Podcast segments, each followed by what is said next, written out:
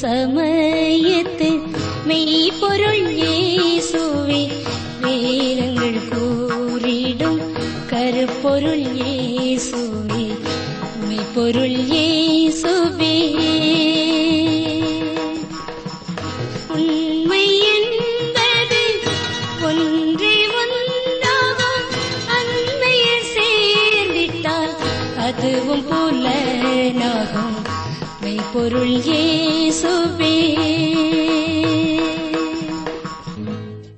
காலை வேளையிலே வேத ஆராய்ச்சி நேயர்களை சமாதானம் என்று சொல்லி வாழ்த்துகிறோம்.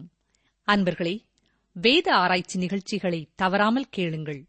நன்மையும் செவ்வையுமான வழியை நான் உங்களுக்கு போதிப்பேன் என்று கர்த்தர் சொல்கிறார் எனவே இந்நிகழ்ச்சியை கேட்டு செவ்வையான வழியை தெரிந்து கொள்ளுங்கள்.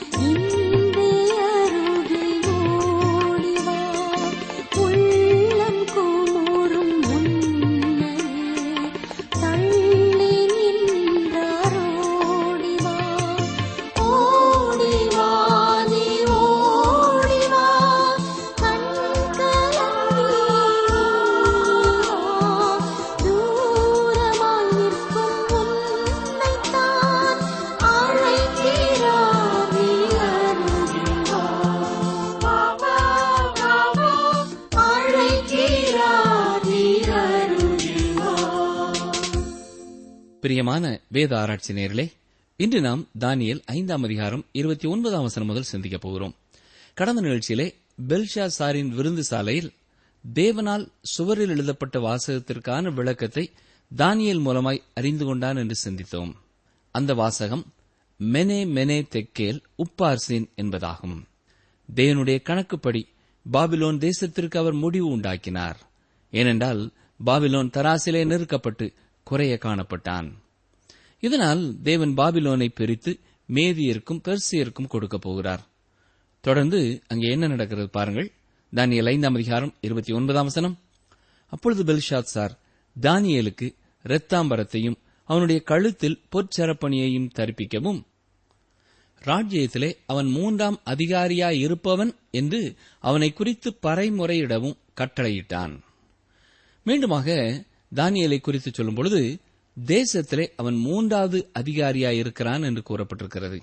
ஏனென்றால் உண்மையில் நெபோனிதோஸ் அரசனாயிருக்கிறான். ஆனால் அவன் அதிகமாக வெளியே அலைவதனாலே உள்நாட்டு பொறுப்பை பெல்ஷாசாராகிய அவனது மகன் பார்த்து வருகிறான். எனவே மூன்றாவது ஸ்தானத்தை தான் தானியலுக்கு கொடுக்க முடியும். தானியல் ஐந்தாம் அதிகாரம் முப்பது முப்பத்தி ஓராம் வசனங்கள். அன்று ராத்திரியிலே கல்தேயரின் ராஜாவாகிய பெல்ஷாசார் கொலை செய்யப்பட்டான். மேதியனாகிய தரியு தன் அறுபத்தி இரண்டாம் வயதில் ராஜ்யத்தை கட்டிக்கொண்டான்.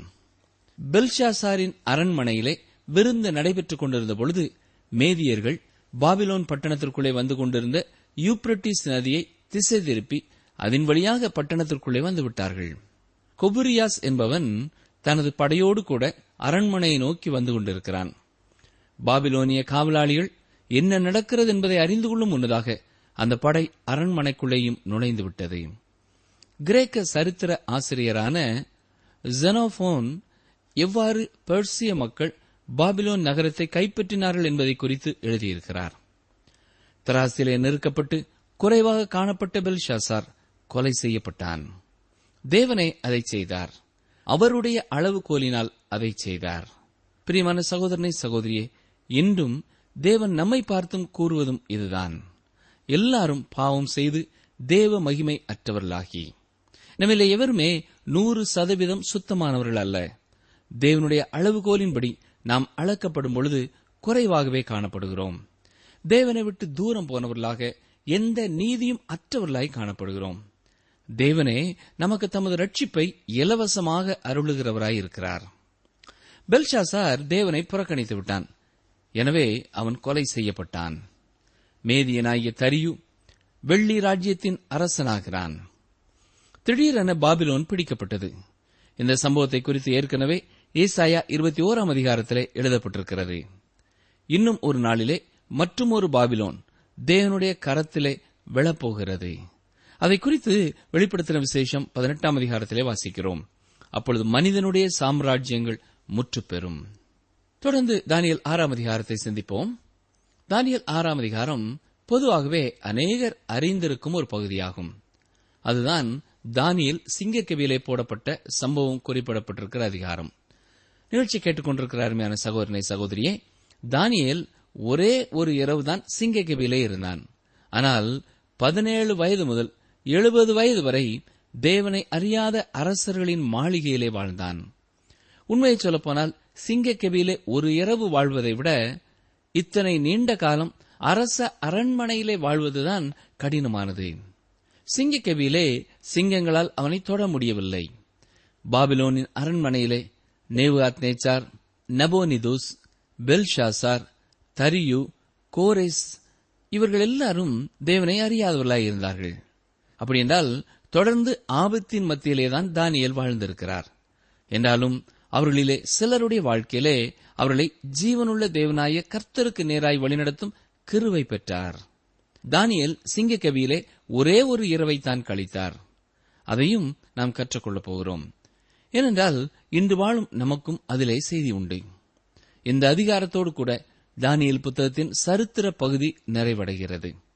தானியலின் வாழ்க்கையிலே நடைபெற்ற இந்த சம்பவமும் கர்த்தர் தம்முடைய பிள்ளைகளை எந்த அளவு பாதுகாக்கிறார் என்பதை வெளிப்படுத்தும் ஒரு சரித்திரமாய் இருக்கிறது. மட்டுமல்ல மகா உபத்திரவ காலத்திலும் மீதம் இருப்பவர்களை தேவன் எவ்வாறு பாதுகாப்பார் என்பது நமக்கு நினைவுபடுத்தப்படுகிறது.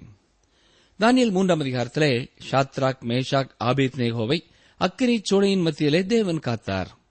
அந்த காலகட்டத்திலே தானியல் எங்கே போனார் என்பது நமக்கு கூறப்படவில்லை. அதுபோல தானியல் ஆறாம் அதிகாரத்திலே தானியல் சிங்கக்கவியிலே போடப்பட்ட பொழுது சாத்ராக் மேஷாக் ஆபித் நேகோ எங்கே சென்றார்கள் என்பது நமக்கு தெரியவில்லை. வேத வல்லுநர்களின் கருத்துப்படி அவர்கள் மறித்து போயிருக்கலாம். தானியல் மூன்றாம் அதிகாரமும் ஆறாவது அதிகாரமும் மகா உபத்திரவ காலத்திலே காக்கப்படும் யூதர்களை குறித்தும் யூதர் அல்லாதவர்களை குறித்தும் நமக்கு நினைவுபடுத்துகிறது. மூன்றாவது அதிகாரத்திலே தேவனை அறிந்த மக்கள் மேல் உலக மக்களின் வெறுப்பும் பகையும் துன்புறுத்துதலும் முக்கியத்துவப்படுத்தப்படுகிறது. இந்த ஆறாவது அதிகாரத்திலே பிசாசானவனுடைய பகை உணர்வும் பாடுபடுத்துதலும் முக்கியத்துவப்படுத்தப்படுகிறது என்று கூறலாம். இந்த நாளிலே நம்மை நோக்கி வரும் செய்தி ஒன்று பேதிரு ஐந்தாம் அதிகாரம் எட்டாம் வசனம்.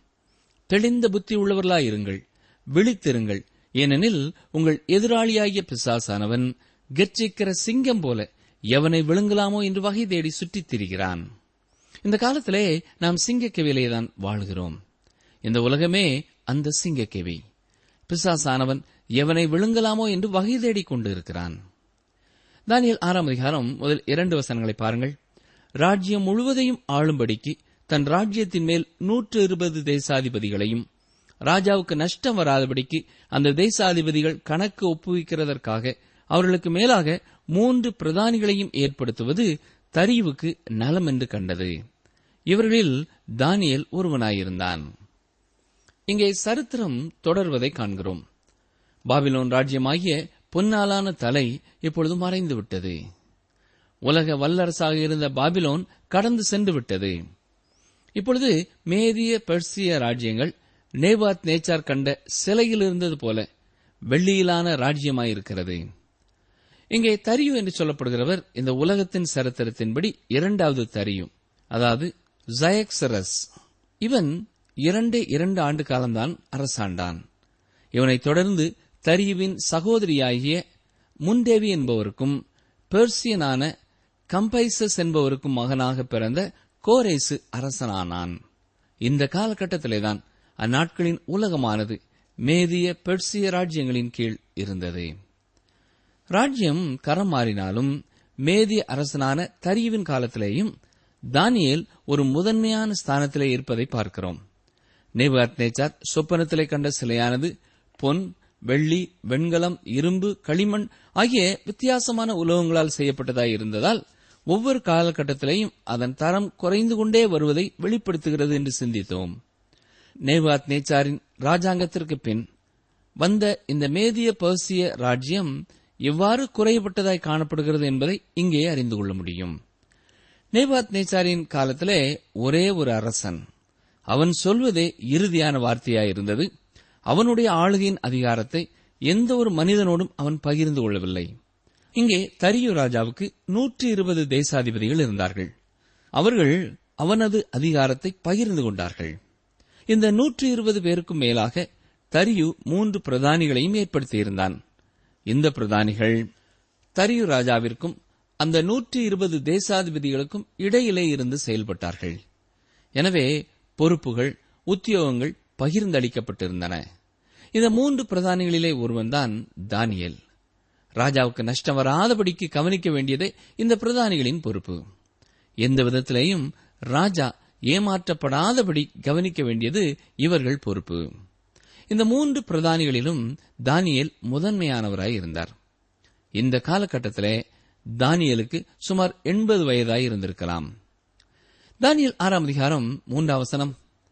இப்படி இருக்கையில் தானியல் பிரதானிகளுக்கும் தேசாதிபதிகளுக்கும் மேற்பட்டவனாயிருந்தான். தானியலுக்குள் விசேஷித்த ஆவி இருந்தமையால் அவனை ராஜ்யம் முழுமைக்கும் அதிகாரியாக ஏற்படுத்த ராஜா நினைத்தான். இந்த பிரதானிகளின் குழுவிலே மூத்தவர் மட்டுமல்ல உன்னதமான ஒரு இடத்தையும் பெற்றவராயிருந்தார்.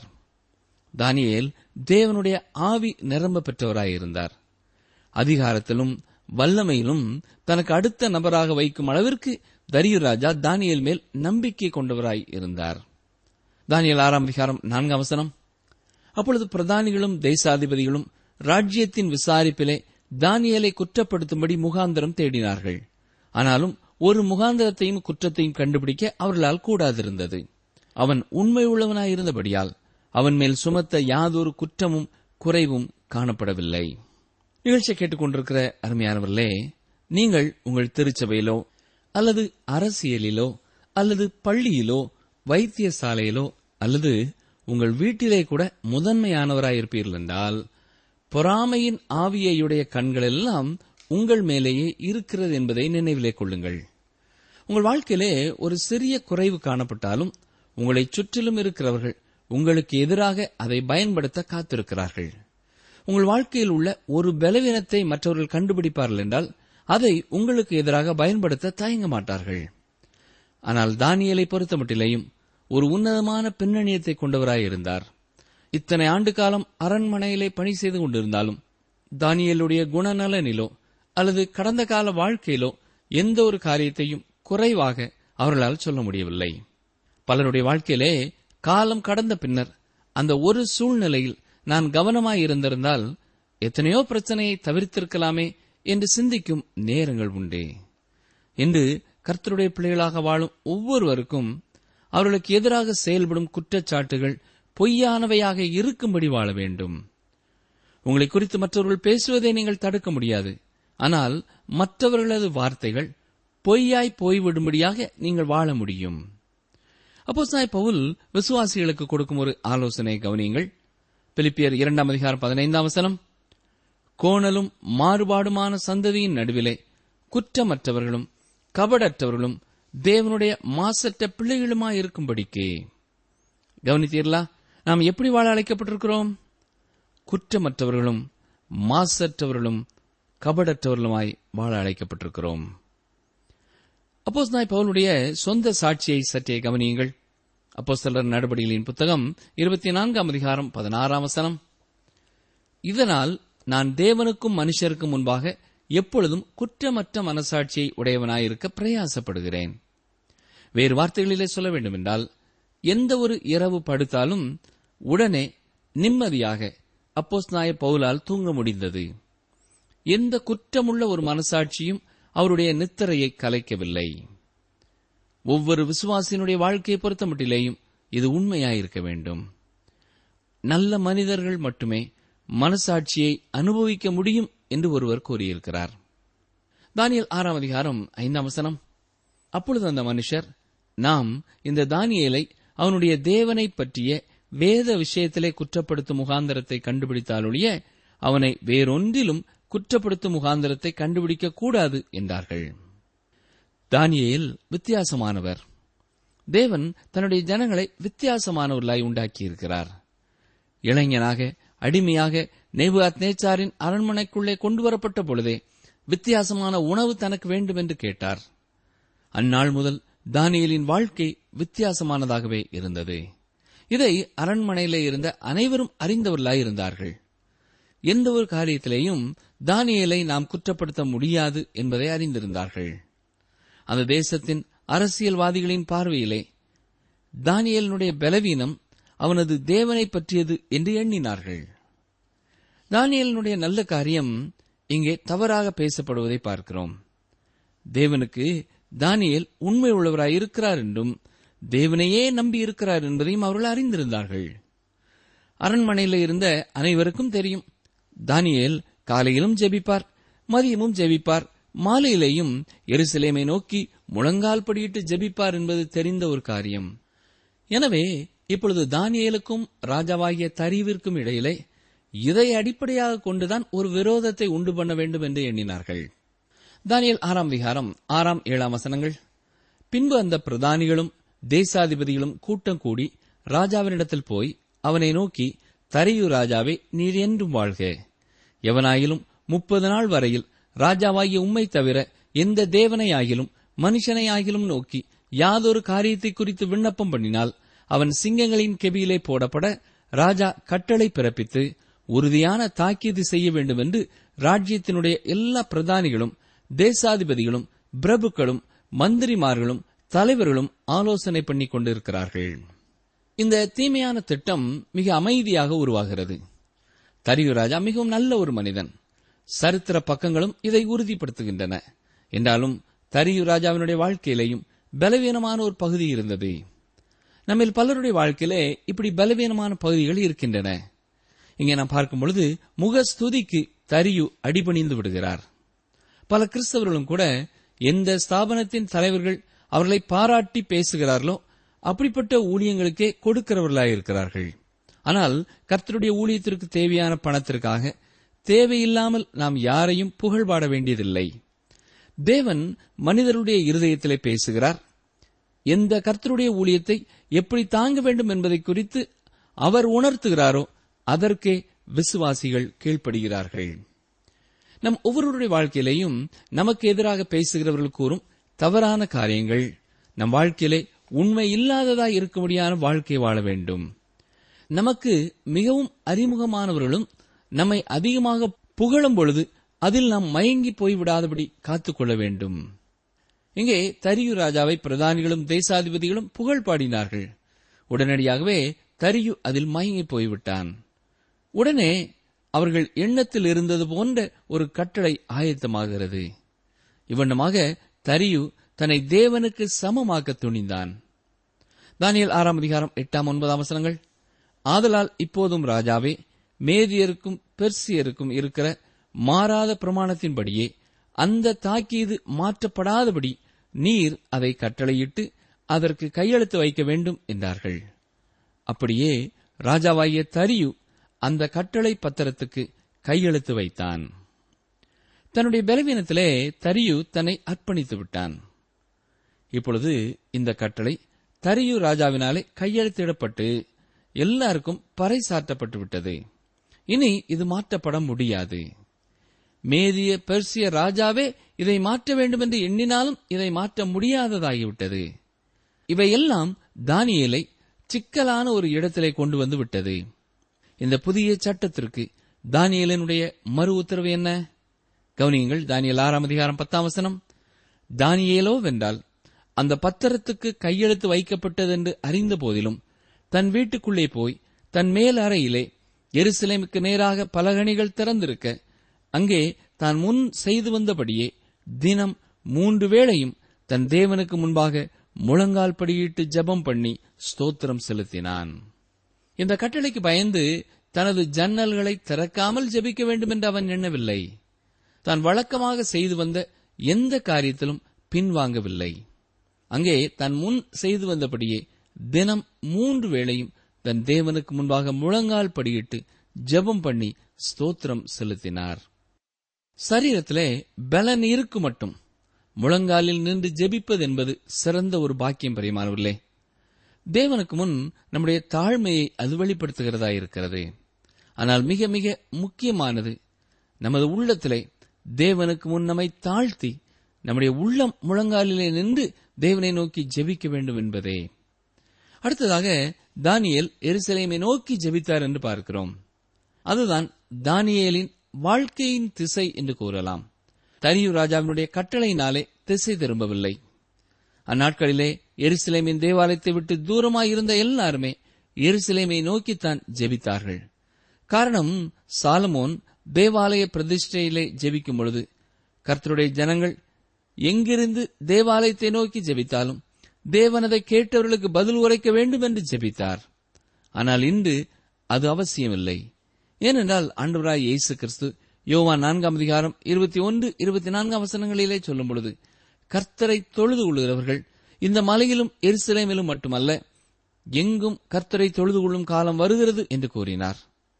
அவரை தொழுது கொள்ளும் பொழுது ஆவியோடும் உண்மையோடும் அவரை தொழுது கொள்கிறோமா என்பதுதான் முக்கியமானது. அருமையானவர்களே நம்முடைய ஜெப வாழ்க்கை எப்படிப்பட்டதா இருக்கிறது? சில கர்த்தருடைய பிள்ளைகள் தானியலைப் போல மூன்று வேளையும் ஜெபிக்கிறார்கள். சிலர் இரண்டு வேளை ஜெபிக்கிறார்கள். சிலர் ஒருவேளை ஜெபிக்கிறார்கள். தேவனோடு உள்ள தொடர்பு இன்று நமது வாழ்க்கையிலே எப்படிப்பட்டதா இருக்கிறது என்பதை சற்றே சிந்தித்து பார்ப்போமா? ஜெபம் செய்வோம். எங்களை நேசிக்கிறங்களா அன்பின் ஆண்டவரே தானியலுடைய சாட்சி வாழ்க்கைக்காக நாங்கள் உமக்கு நன்றி செலுத்துகிறோம். இந்த நிகழ்ச்சியை கேட்டுக்கொண்டிருக்கிற உடைய பிள்ளைகள் யார் யார் எந்தெந்த இடங்களிலே முக்கியமான பொறுப்புகளிலே இருக்கிறார்களோ அவர்கள் ஒவ்வொருவரையும் நீர் அறிந்திருக்கிறீர். உமக்கு நன்றி செலுத்துகிறோமை துதிக்கிறோமை ஸ்தோத்திரிக்கிறோம். அவர்கள் இருக்கும் ஸ்தலத்திலே அவர்களுக்கு எதிராக பேசப்படுகிற வார்த்தைகள் எல்லாவற்றிலேயும் உம்முடைய பிள்ளைகளை உண்மை உள்ளவர்களாய் காத்துக்கொள்ளும். எந்த தீமை வந்தாலும் உண்மையிலிருந்து வழிவிலகி போய் விடாதபடி கர்த்தர் காத்துக்கொள்ள ஒப்புக் கொடுக்கிறோம்.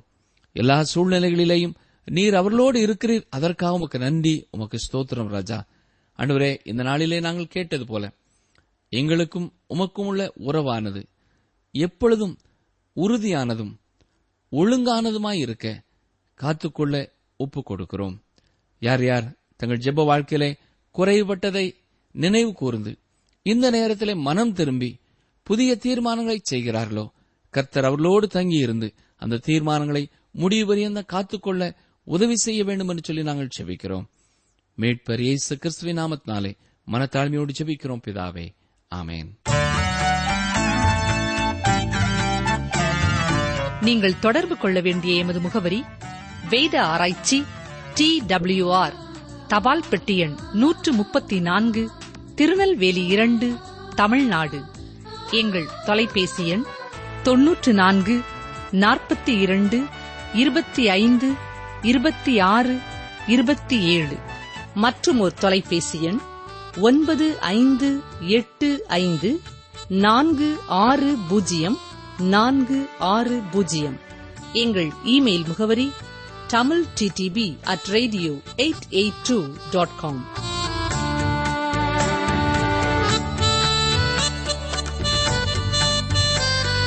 கர்த்தர் தம்முடைய முகத்தை உன்மேல் பிரசன்னமாக்கி உனக்கு சமாதானம் கட்டளையிடக் கடவர். எண்ணாகமம் ஆறு இருபத்தி ஆறு. கர்த்தர் தம்முடைய முகத்தை உன்மேல் பிரசன்னமாக்கி உனக்கு சமாதானம் கட்டளையிட கடவர். எண்ணாகமம் ஆறு இருபத்தி ஆறு.